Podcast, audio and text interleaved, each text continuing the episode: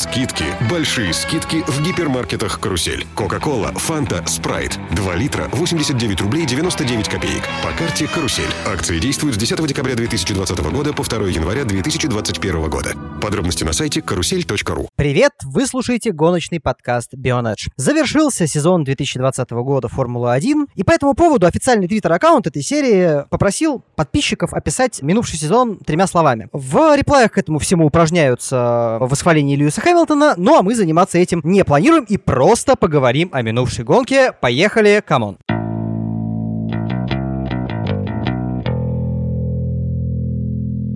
И прежде чем мы начнем, я все-таки использую эту замечательную тему, этот замечательный флешмоб от аккаунта Формула один и скажу в трех словах об этой гонке: к черту Хэмилтон, спасибо. Не, ну раз уж ты решил высказаться не о всем сезоне, а Формула один предлагала о всем сезоне, то про эту гонку у меня тоже есть три слова, но они, скорее всего, будут все нецензурные. В трех словах, если без нецензурной лексики, это было скучно. Или я ожидал другого. Третий вариант пока не придумал. У меня, на самом деле, по поводу гонки трех слов как-то один был вариант. Долой Абу-Даби. Но это ладно. Ну, хорошо, это тоже хороший вариант, но давайте все-таки попробуем сохранить некоторую структуру и последний регулярный выпуск в этом году сделать хоть чуть-чуть структурированным. Квалификация, которая подарила нам достаточное количество эмоций, потому что никто, я думаю, из нас, да и из тех, кто будет нас слушать, да вообще из большинства людей, кроме Дианы, не ожидали такого исхода. Давай скажем о том, что на самом деле все самое интересное началось еще до квалификации, все-таки. Примерно в четверг, когда стало известно, что Льюис готовится вернуться, и это уже задало тон тому, что мы будем смотреть в выходные. Да, но я... Я не знаю, как ты, Стив, к этому относился, я не знаю, как Димон к этому относился, но я ожидал, что когда Льюис решил вернуться, это значит, что он сейчас вернется в полную силу, и он чувствует, что он может в полную силу. Я совершенно не ожидал, что он вернется полуумирающим на трассу, да еще и в конце скажет, что спасибо, что я не сдох. Честно говоря, для меня это было... Прости, Дим, просто как человек, который переболел короной. Пусть и все ПЦРки были отрицательные, но учитывая, что я и контактировал в семье с человеком с коронавирусной инфекцией, видел, как это в легкой форме даже выглядит и какие последствия у этого есть. Для меня было очень странным возвращение Льюиса. Я как раз не ждал от него, что он вернется в стопроцентной готовности. Нет, я имею в виду, что если уж он решил возвращаться, то я думал, что он на сто процентов готов. Я совершенно не понимаю, для чего было возвращаться в таком состоянии, а по всем видимым параметрам он чувствовал себя достаточно плохо. Как минимум его откашливание. И мне тоже многие ребята за последние дни рассказали, как они чувствуют себя во время короны, что ну, в какой-то момент прям было ощущение, что вроде ты здоровый мужик, ведешь там более-менее спортивный образ жизни. Да, иногда позволяешь себе выпить там и так далее, но в какой-то момент просто чувствуешь, как, как будто из тебя кто-то вытягивает жизненные силы. Я так понимаю, что у Льюиса было примерно такое же состояние. Нафига было вообще возвращаться на эту гонку? Вы все настолько сказали за меня, и у меня тоже единственный вопрос, а зачем вообще это все было, что добавлять по этой теме нечего. Не, ну раскручивая эту тему, понятно, зачем это было. Это какое-то вот честолюбие Льюиса, которое которая ему не только мешает, ну, вернее, не только не дает нормально и спокойно жить, и ему приходится из-за этих вот непонятных чертей в голове заниматься непонятными вещами, оно еще заставляет его возвращаться в, в таком состоянии на гоночную трассу. А все-таки стоит понимать, что, например, проблемы с дыхательной системой, которые, если там не совсем жесткие, и не реанимации, и не вот это вот все, о чем, я думаю, многие наслышаны, просто тяжело там дышать, чуть-чуть там похуже это все происходит и так далее, то с перегрузками, я думаю, что это очень тяжело. Ну, либо Льюису надо было преодолеть в очередной раз что-нибудь, чтобы показать, какой он великая суперзвезда. Ну, а может быть, это просто... вследствие влияния Джорджа Рассела и его выступления. Так он оттянул на себя внимание на Гран-при Сахира. И да, отвечая Артему Стельмаху, который следит за нами в чатике во время записи подкаста, он говорит, что есть предположение, что если у человека есть деньги, ему проще перенести вирус. В случае Льюиса тут есть другая проблема. Если я правильно помню, последние исследования в части коронавируса, темнокожие люди тяжелее переносят этот вирус. Стив, я сразу попробую тебя остановить в твоих...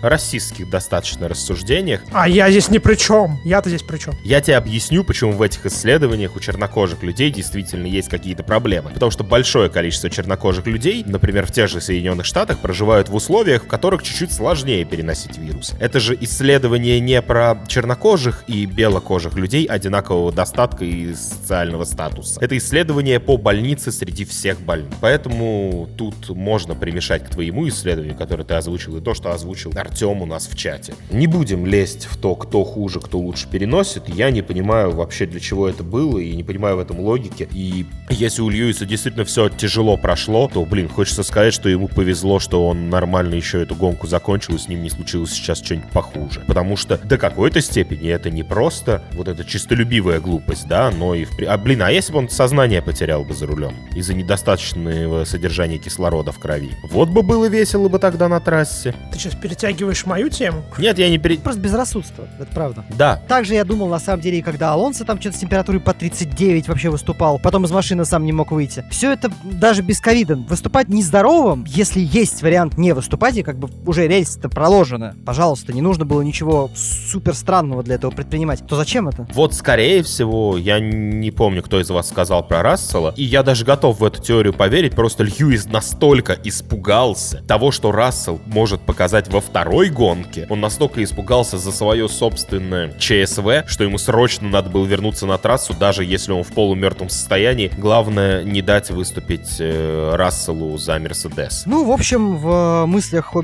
безопасности других мы Льюиса и не подозревали особенно. Ну да, потому что в этой истории есть только собственное эго, собственное ЧСВ, которое, в общем-то, сродни с глупостью. Как там было? Отвага и... Слабоумие, отвага. Вот. Да, это то, что Льюис проявил в Абу-Даби просто из-за того, что вышел на старт гонки. Но давайте все-таки к квалификации.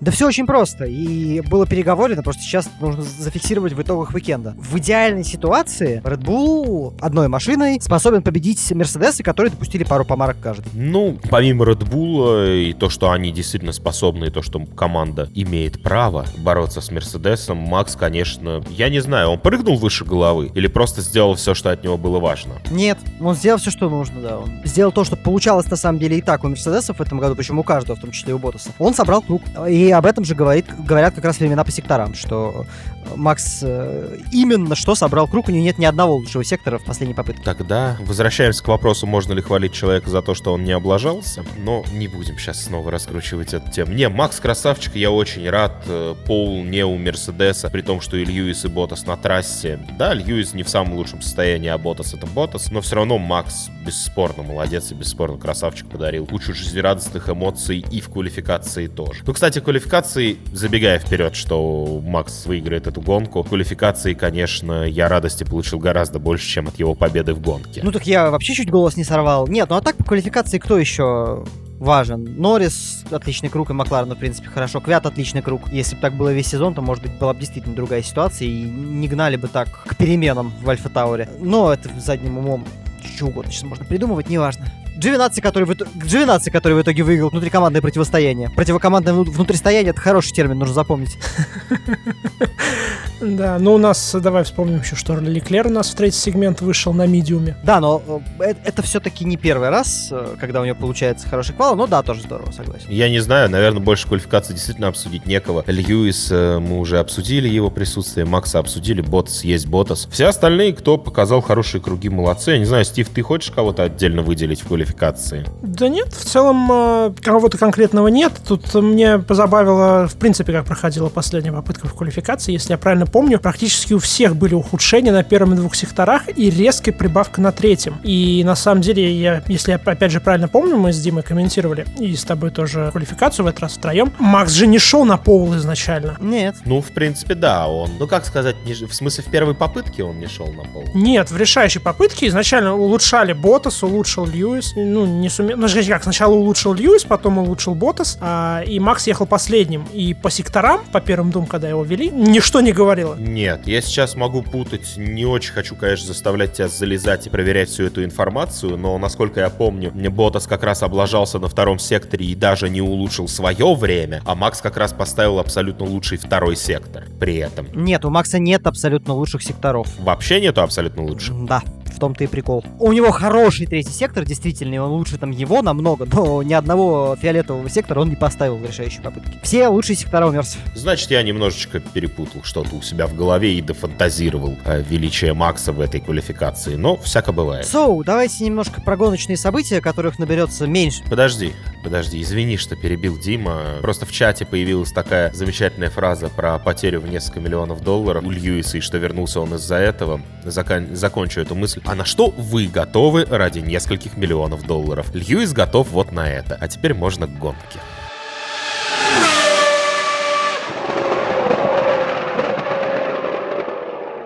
В гонке, правда, интересных событий э, наберется, кажется, меньше, чем глаз у доктора Марка, но давайте попробуем что-нибудь найти. Нет, ну все-таки событий было больше, чем одно, прости, Дим. Это самый скучный старт в этом году, реально. Причем я такого вообще прям, ну, редко вижу в любых гоночных сериях. Это старт, на котором настолько происходит ничего. По-моему, это единственный вообще в сезоне старт, на котором вообще ничего не произошло. В сезоне точно, да, были небольшие там перестановки, но вот настолько несущественное. Никакого мелкого инцидента.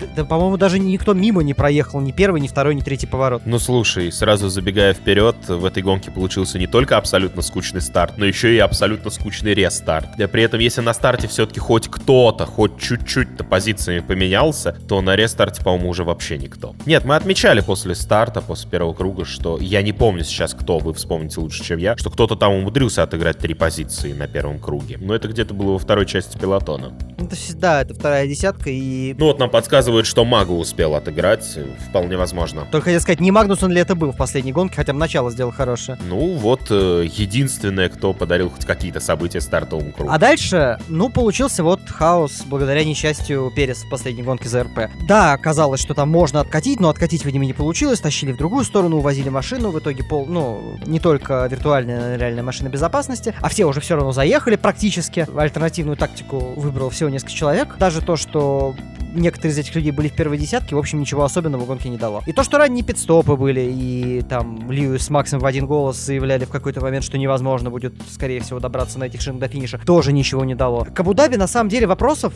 целиком-то примерно столько же, сколько к Сочи. Потому что, кроме внешнего вида, да, своего трассы, это может дать Формуле один, вообще не понимаю. Ну, это удачное место для проведения тестов, в отличие от Сочи. Насколько я понимаю, потому что с погодой там все ок, трасса, ну, для тестирования, в том числе молодых гонщиков, достаточно подходящая. Да, и в Сочи сейчас с погодой тоже все ок. Конкретно, вот если сейчас мы берем этот период, когда проходят, должны начаться молодежные тесты Формулы один, ну, в кавычках молодежные, да, в Сочи все замечательно с погодой. Ну, мне даже стало интересно, насколько там замечательно. Просто мне предполагается, что в такой сезон в Сочи все-таки могут в том числе и пойти ливневые дожди, как, например, я прямо сейчас открыл прогноз погоды, обещает в среду и в четверг. Целый день просто ливневые дожди. Поэтому Сочи место такое, это все-таки субтропики и предгорье, поэтому там могут быть серьезные проблемы с погодой.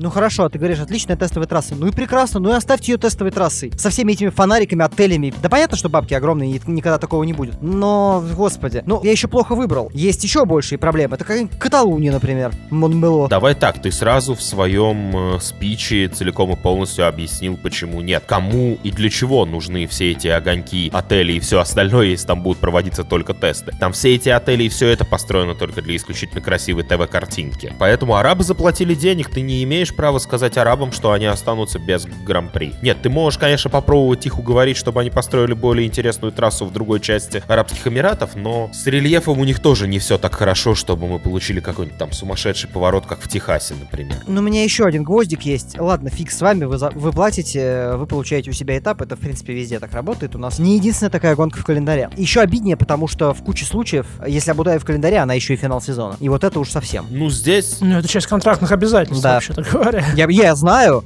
но просто... Ну, кажется мне, что вот эта вот накидка за то, что они еще и последние, она им самим-то в последние годы невыгодна, потому что сезон решается раньше. У них ничего в этом смысле не происходит. Кому нафиг это надо? Вот это другая история, и в свое время Абу-Даби хотели спасти, выдавая двойные очки в последней гонке. Да-да, в две тысячи четырнадцатом году. Да, но все-таки у нас... Я не знаю, насколько это стопроцентные контрактные обязательства, потому что у нас же все-таки периодически чередовались Бразилия и Абу-Даби. Бразилия в этом году по естественным причинам просто не могла произойти. Но она и не была последней, Абу-Даби в любом случае закрывала сезон. Да, но я не знаю, я имею в виду, я не знаю про контрактные обязательства, насколько Абу-Даби всегда должна быть финальной гонкой. Не, Бразилия была в две тысячи двенадцатом году, мы, мы специально тебе напомнили, что вот был прецедент, когда Абу-Даби сдвигали. И понятно, что там сезон был самый интересный, но в итоге получилось очень хорошо, ты сам, я думаю, хотя ты часто жалуешься на то, что не можешь с нами угнаться по поводу памяти. Да, и я, и я не помню тот сезон. Но двенадцатый год, я тебе очень коротко объясню, что это такое, ты поймешь, что гонка в Бразилии была действительно огнище. Это когда Феттель раз развернул на первом круге, и Алонсо там сорок, пятьдесят, шестьдесят, может быть, даже процентов дистанции, в общем, был виртуальный чемпионом мира, а Феттель прорвался с хвоста. Я согласен, и ты знаешь, Дима, у меня сейчас вообще не думал, что в две тысячи двадцатом году после такого сезона в обсуждении последней гонки я словлю столь жесткое дежавю, но мне кажется, что когда-то давным-давно, в, в, еще в пору видеоблога, или, может быть, уже подкасты, или просто как-то отдельно мы с тобой уже обсуждали проблему Абу-Даби как финального сезона, что Абу-Даби, конечно, неплохо, но точно не на финал. Ну вот, собственно, об этом и речь. Причем, еще раз повторюсь, вот там вспомнили в чате у нас десятый и шестнадцатый года, ну десятый гонка-то на самом деле была скучноватая, честно говоря. А в шестнадцатом, да, до последнего круга прям было реально интересно. Просто в десятом, если вы считаете, что сдерживание Петрова-Алонсо это очень интересно и весело, мы за ним смотрели в три раза больше, еще потому что там был, блин, Петров. Ну вот. За этим точно было интересно наблюдать, но я хочу задать один вопрос, прежде чем продолжим. Это насколько же гонка две тысячи двадцатого года получилась полной хренью, что мы сейчас уже обсуждаем гонки две тысячи двенадцатого года, две тысячи десятого года, но давайте продолжим. Ты знаешь, на самом деле, это проблема даже не только и не столько того, что Абу-Даби сам по себе не очень веселый в плане гонок, но и то, в каких условиях все это дело проходило. Мы же понимаем, что это тройник, гонки проходят каждую неделю, и Бахрейн и Сахир настолько получились яркими на эмоции, что, безусловно, на их фоне Абу-Даби выглядит скучным. Убери Сахир и аварию Грожана, и мы, наверное, бы Абу-Даби так не песочили, потому что Бахрейн был бы скучно. Ты знаешь, это просто, во-первых, из года в год не самые увлекательные гонки, а во-вторых, да, конечно, фон есть, но вот как-то я не скажу, что это и только из-за контраста так работает. Нет, я не говорю, что только, я говорю, что это тоже нужно учитывать. Вот, в этом году было много скучных гонок, но любой из силверов,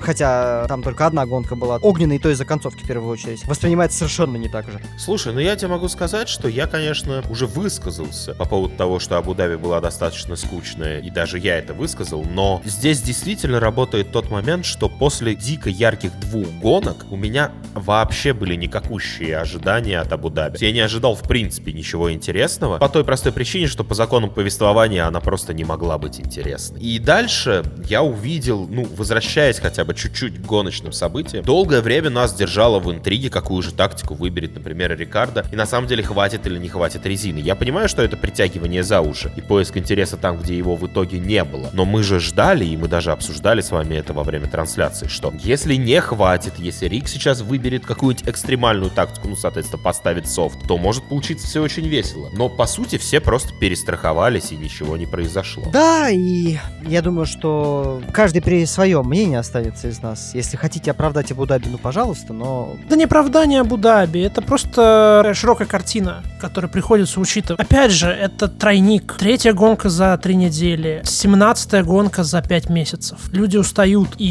естественно, уже не до риска в том числе. Это тоже как-то повлияло. Ну, вот это все вместе сложилось в то, что мы увидели довольно скучную гонку. Я, опять же, не соглашусь с тем, что там красивая картинка, например. Там красивый только этот Golden Hour, да, закат на старте, и фейерверк на финиш, и пончики. Она приелась. На секция под отелем тебе не нравится? Нет, мне, ну, это все еще для меня немножко такая титульная открыточка. Я совершенно не пытаюсь оправдывать Абу-Даби. И ну, у меня настроение сегодня достаточно боевое, чтобы сказать, что гонка была говно, и она была абсолютно скучной. Просто у каждого из нас с вами совершенно разные мнения о причинах, почему она такой явилась. А так, в общем-то, мы все придерживаемся примерно одинакового мнения. Ладно, давайте Макс хотя бы похвалим. Человек вот реально идеальную гонку провел, он и команда. Вообще нигде не, не напороли, ничего плохого не сделали. Просто вот все как, как должно быть. Кроме того, что Рикардо пошутил напоследок. Вообще не было проблем. Вот да, вот я как раз и хотел сказать, что идеальная гонка это, наверное, бы, если бы быстрый круг остался бы за ним. Но, наверное, у него не было шансов. У Рика все-таки была более свежая резина, и у Макса просто не было шансов перебить это в конце гонки. Ну, я думаю, что он и не очень парился на этот счет.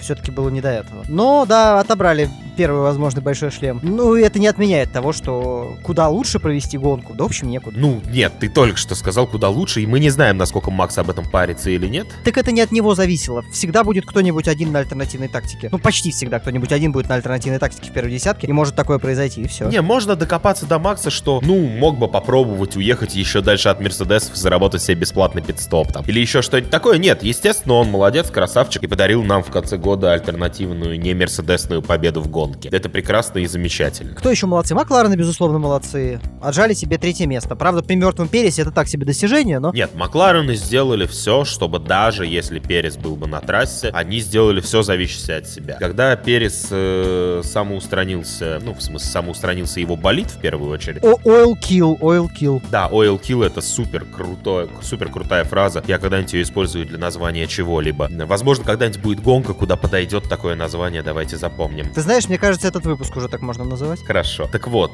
Перес устранился, а дальше Макларены сделали то, что им надо было сделать.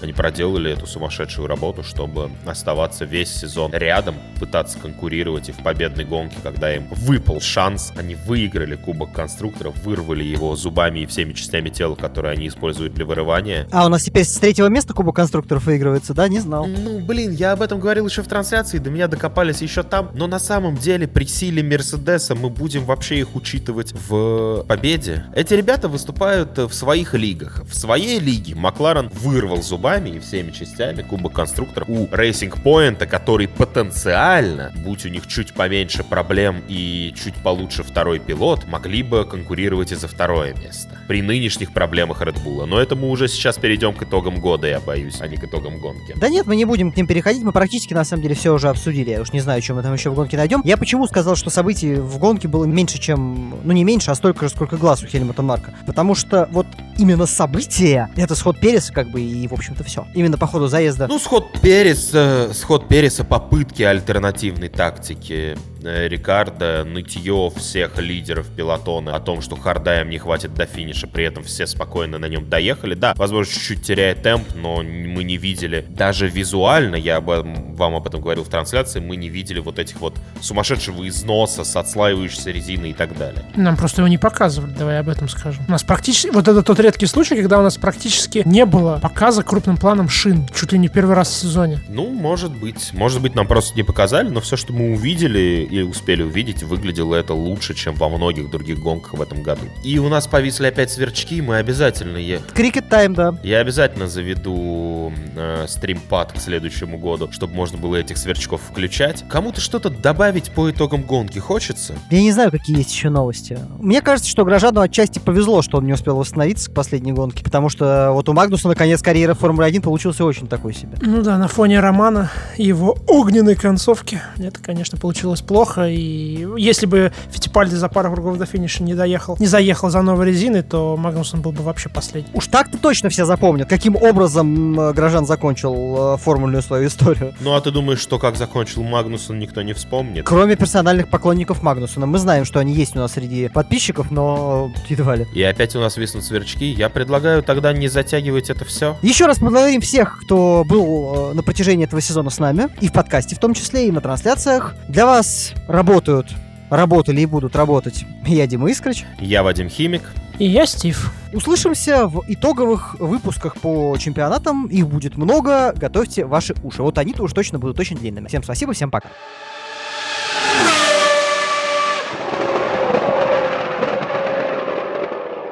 Довольно внезапно, но все-таки в этом подкасте, чтобы он не был таким уж коротким, будет рубрика «пятнадцать минут с подписчиком». Сегодня у нас в гостях один из наших донов Иван Неймонт. Иван, привет. Я сейчас запущу таймер, который будет говорить, сколько времени у тебя осталось, и передам тебе слово. Здравствуйте, господа. Очень рад, что получилось все-таки поучаствовать. Рад, что получился такой насыщенный сезон Формулы один, даже несмотря на однозначно, так сказать, доминирование в этом сезоне. Ну вот теперь пятнадцать минут твои, поехали. Ну что ж, я в, в целом уже был до рубрики в подкасте, и надо сказать, я в принципе почти согласен, так как, по-моему, гонка в Абу-Даби выдалась не не вполне скучной, она выдалась, я бы сказал, спокойной. Про- про- просто конкретно в текущей гонке бороться было некому, так как мы, как Как, как мне казалось, собственно, готовы бороться две команды, и даже три. Это Racing Point, Ferrari и Макларен. И от них мы увидели ровно столько борьбы, сколько они могли выдать в рамках разумного. В принципе, ты абсолютно прав, просто если у тебя есть какие-то вопросы, если ты хочешь что-то спросить, потому что так-то ты, в общем-то, просто повторил примерно то же самое, что и мы говорили.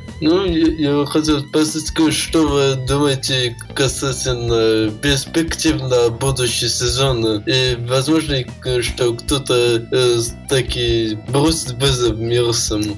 Давай, Дима. Да, по-моему, все довольно прозрачно и очевидно, что в идеальный день Red Bull в лице одного своего представителя Макса Верстаппена вполне способен не то что перчатку бросить, а и палкой по голове зарядить Мерсом, так что следующий сезон совсем не обязательно будет скучным, если Red Bull хорошо его начнет и не будет в первых этапах, скажем, пяти серьезно ошибаться. Еще, что важно, для борьбы именно за титул довольно принципиально, чтобы Ботас борьбу Максу не навязывал. Если Макс будет бороться напрямую с Льюисом, ну, во-первых, это довольно классическая тема для Формулы-один, любимая многими ее поклонниками, когда в одной из сильнейших команд есть один сильный пилот, а двое других в этих командах выполняют вспомогательные роли. Ну и в целом Максу самому будет полегче, когда не, ему не одному против всех приходится бороться, а только с одним Льюисом и людьми, которые делают его машину. В общем, вот, а в остальном никаких особенных интриг, конечно, больших интриг в следующем году ждать не приходится. Да, я, в принципе, согласен, я бы сказал. Разве что с, с тем, что... Макс бросит э, колесо, которое получил за пол последней гонки. Вместо перчатки прямо в лицо Льюису. Ну, учитывая характер Макса, это вполне возможно. Ну, это будет очень интересный и жесткий жест с его стороны. Я бы еще хотел спросить чисто технически, не по гонку, а именно какие сезоны планируете в дальнейшем озвучивать, ну, помимо две тысячи седьмого. Ну, вообще, я думаю, что что в очереди два других, которые были в голосовании. Если довелось его видеть, то там был две тысячи третий год и девяносто седьмой. Вадим, я же не путаю, мы выносили тоже. У меня в планах как раз они, и вот среди них, честно говоря, я не буду выносить на голосование. Понятно, что до следующего межсезонья далеко, но между ними я готов кинуть монетку. Мне очень интересны оба, и мне вот сейчас хочется, чтобы рандом выбрал, а может быть, к концу сезона двадцать один я скажу, какой мне самому больше нравится. Но, скажем так, я не думаю, что это будет решение подписчиков. Я думаю, что это будет мое личное решение. Если уж совсем про дальнюю перспективу, если нам доведется долго работать и э, показывать сезоны, то, конечно, показать все более-менее интересные сезоны, на которые есть хорошие видеозаписи. Максимально интересно было бы показать, не знаю, что-нибудь, либо восемьдесят восьмой, ну, короче, восьмидесятые, которые есть э, записи, записи местами даже приличного качества, но при этом они вообще никогда не были озвучены по-русски, ну, кроме одного мы знаем про проект человека, ассоциативно связанного с Алексеем Грушко. Да, действительно, есть один сезон восьмидесятых, кстати, по-хорошему надо будет ссылку найти и разместить, потому что озвучено действительно неплохо, но вот все остальные пока никак не покрыты, и я бы с удовольствием показал их. Но это действительно очень дальняя и очень сложная для меня перспектива, потому что пока я в ретро-трансляции беру только те сезоны, ха, сказал я, которые я видел, ну ладно, две тысячи седьмой я видел не в прямом эфире, но все-таки смотрел, а вот с восьмидесятыми уже будет не так, потому что оттуда видел в лучшем случае отдельные гонки, а по некоторым сезонам вообще там эпизоды или обзоры сезона. Живых событий я толком не смотрел. Это вызов, но он планируется. Но, как некоторые станции московского метро, на очень долгосрочную перспективу и без конкретной даты. Какие еще вопросы? Да, слушаем. Ну, я бы сказал, что давно Рыскова променять доминирование Мерсов на доминирование Макларенов. Теперь уже восьмидесятых. Макларен не так скучно доминировал. Прежде всего потому, что там были двое достаточно равноценных гонщика, а не то, что у нас происходит сейчас. Скажем так, назвать э, так, как я называю периодически в частных разговорах Ботаса, Ниссану непросто, я бы не рискнул. У меня есть для них много, для каждого, грубых слов, но они не настолько уничижительно характеризуют. Ну, в две тысячи шестнадцатом такие Росберг вполне выгодил. Да и в две тысячи пятнадцатом тоже вполне себе Ника составлял ощутимую конкуренцию Льюису. Ну, не сказал бы, не поставил бы знак равенства. Равенство, потому что все-таки Росберг против Льюиса — это Давид с Голиафом. Очень неравные изначально на момент столкновения в Мерседесе люди, масштабы личности, гонщики тоже, да. Росберг очень одаренный, безусловно, как выяснилось, и трудолюбивый тоже, но ему пришлось буквально разработать специальную стратегию, чтобы задавить и на один только год победить монстра, победить что-то недостижимое и невозможное. Поэтому нет, здесь... А те двое, ну, в общем, примерно всю дистанцию бодрую своей карьеры были... не так уж различно. Это определенно были топы. Причем э, занятно, как история просто перемолола всех остальных, кто был рядом с ними, и выключила. Хотя тот же Мансел, да, там же. Я где слышал в истории, что, мол, Ник специально ходил к психологу, чтобы разработать нейтрализацию Льюиса, ну, собственно, вне трассы. Обращаться к психологу-то это прекрасно, но вопрос, что психолог не, не предложил бы ему никакого плана победы на гоночной трассе, да, и рядом с ней. Это в любом случае его проект и его, ну, если можно так сказать, то, наверное, разработка, да. Он действительно очень старался специально, чтобы это сделать, но, повторюсь, если бы ему нужно было бороться с кем-нибудь еще, этот план не сильно прокатил. Собственно, у меня вопрос, господа, достаточно неожиданное появление, поэтому у меня нет какого-то списка вопросов, и у меня, собственно, всего два достаточно, я бы сказал, стандартных, а именно Мазепина и Шумахер, и кто попадет в Red Bull и Альфа Таури к следующему сезону. Мазепин и Шумахер, я надеюсь, что я правильно тебя понял, кто сильнее будет по итогам следующего года, или что мы думаем вообще по поводу этого прихода? У кого какие перспективы, я бы сказал, так как в условиях Хааса будет достаточно проблематично, кто сильнее. Кто сильнее покажет время. В первом сезоне у Никиты точно очень хорошие шансы во внутрикомандном противостоянии победить, если вообще его не выкинут после той истории из Хааса и не аннулируют контракт. А, перспективы у младшего Шумахера очень светлые, потому что он в программе Феррари, и там сейчас не только Сайнс, но и Леклер будет под этим давлением, потому что пару лет и понадобится его переводить в главную команду, если он совсем уж не провалится. А значит, кому-то придется потесниться. И хотя Шарль уже там себе заработал, если не серьезный авторитет, то, по крайней мере, любовь командную. Но это все равно, если Сайнс будет намного лучше, то чаша весов станет в его пользу. К- кого-то, короче говоря, высадят. А по поводу перспектив Мазепина, да даже если он на самом деле будет Шумахера обыгрывать, в Феррари он от этого не попадет, потому что прямых связей нет, и вряд ли они так будут рисковать своим и так специфическим имиджем. Но зато Мазепин, не знаю, если старший из Мазепинах об этом подумает, они могут собрать э, после окончания карьеры Феттеля команду Мега-Рент в Астон Мартине, объединиться там со Строллом, и все будут абсолютно довольны и счастливы. Будет целая одна команда, которую ненавидит весь остальной мир. А по поводу того, кто будет в Редбуле, ну, Сив приводил инсайт, в общем, по поводу того, что в Редбуле будет Перес, и я склонен считать пока это правдивым, покуда не доказано обратное, но я, честно говоря, не удивлюсь, если Албана оставят. Столько всего странного уже происходило вокруг этого концерна в гонках, что поразить меня ничего не получится. А по поводу Альфа Таури, а вот вообще понятия не имею. Хотя Квят уже вроде бы напрямую сказал, что на него там не рассчитывают. Меня и это не удивит, меня и Випс не удивит. Ну а Цунода это, конечно, прайм вариант, если только его, правда, не украдут за океан. Вадим? Да слушай, Димон, я даже добавлять ничего не буду. У тебя получился неожиданный просто разбор всех новичков. Ну, про Мазепина, Шумахера я действительно, я абсолютно не знаю, как они выступят в следующем сезоне и кто будет сильнее. Там могут вылезти и неожиданные решающие моменты, или Шумахер может укатать. С другой стороны, у Шумахера не самые лучшие первые сезоны. Сложно. Поэтому может случиться все, что угодно. Я, конечно, надеюсь, что Мазепин сможет зацепиться, серьезно побороться и показать,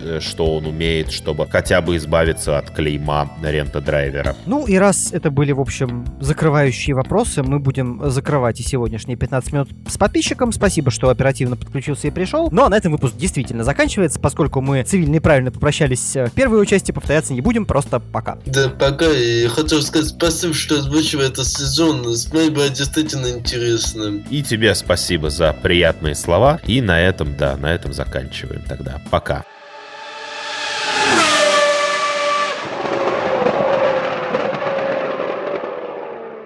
Скидки. Большие скидки в гипермаркетах «Карусель». Кока-кола, Фанта, Спрайт. два литра, восемьдесят девять рублей девяносто девять копеек. По карте «Карусель». Акции действуют с десятого декабря две тысячи двадцатого года по второго января две тысячи двадцать первого года. Подробности на сайте карусель точка ру. Hey, it's your homie. Sorry, it's your home. I know you don't like it when I call myself your homie. um, so I have some favors to ask you. Could you get rid of a few chairs in the living room? My floorboards are tired. Another easy thing, we could save money if you bundled your home and car insurance with Geico. One more thing. I know you love lavender-scented candles, but could we try Tahitian vanilla? I think it would fit my vibe better. Geico. For bundling made easy, go to geico dot com today.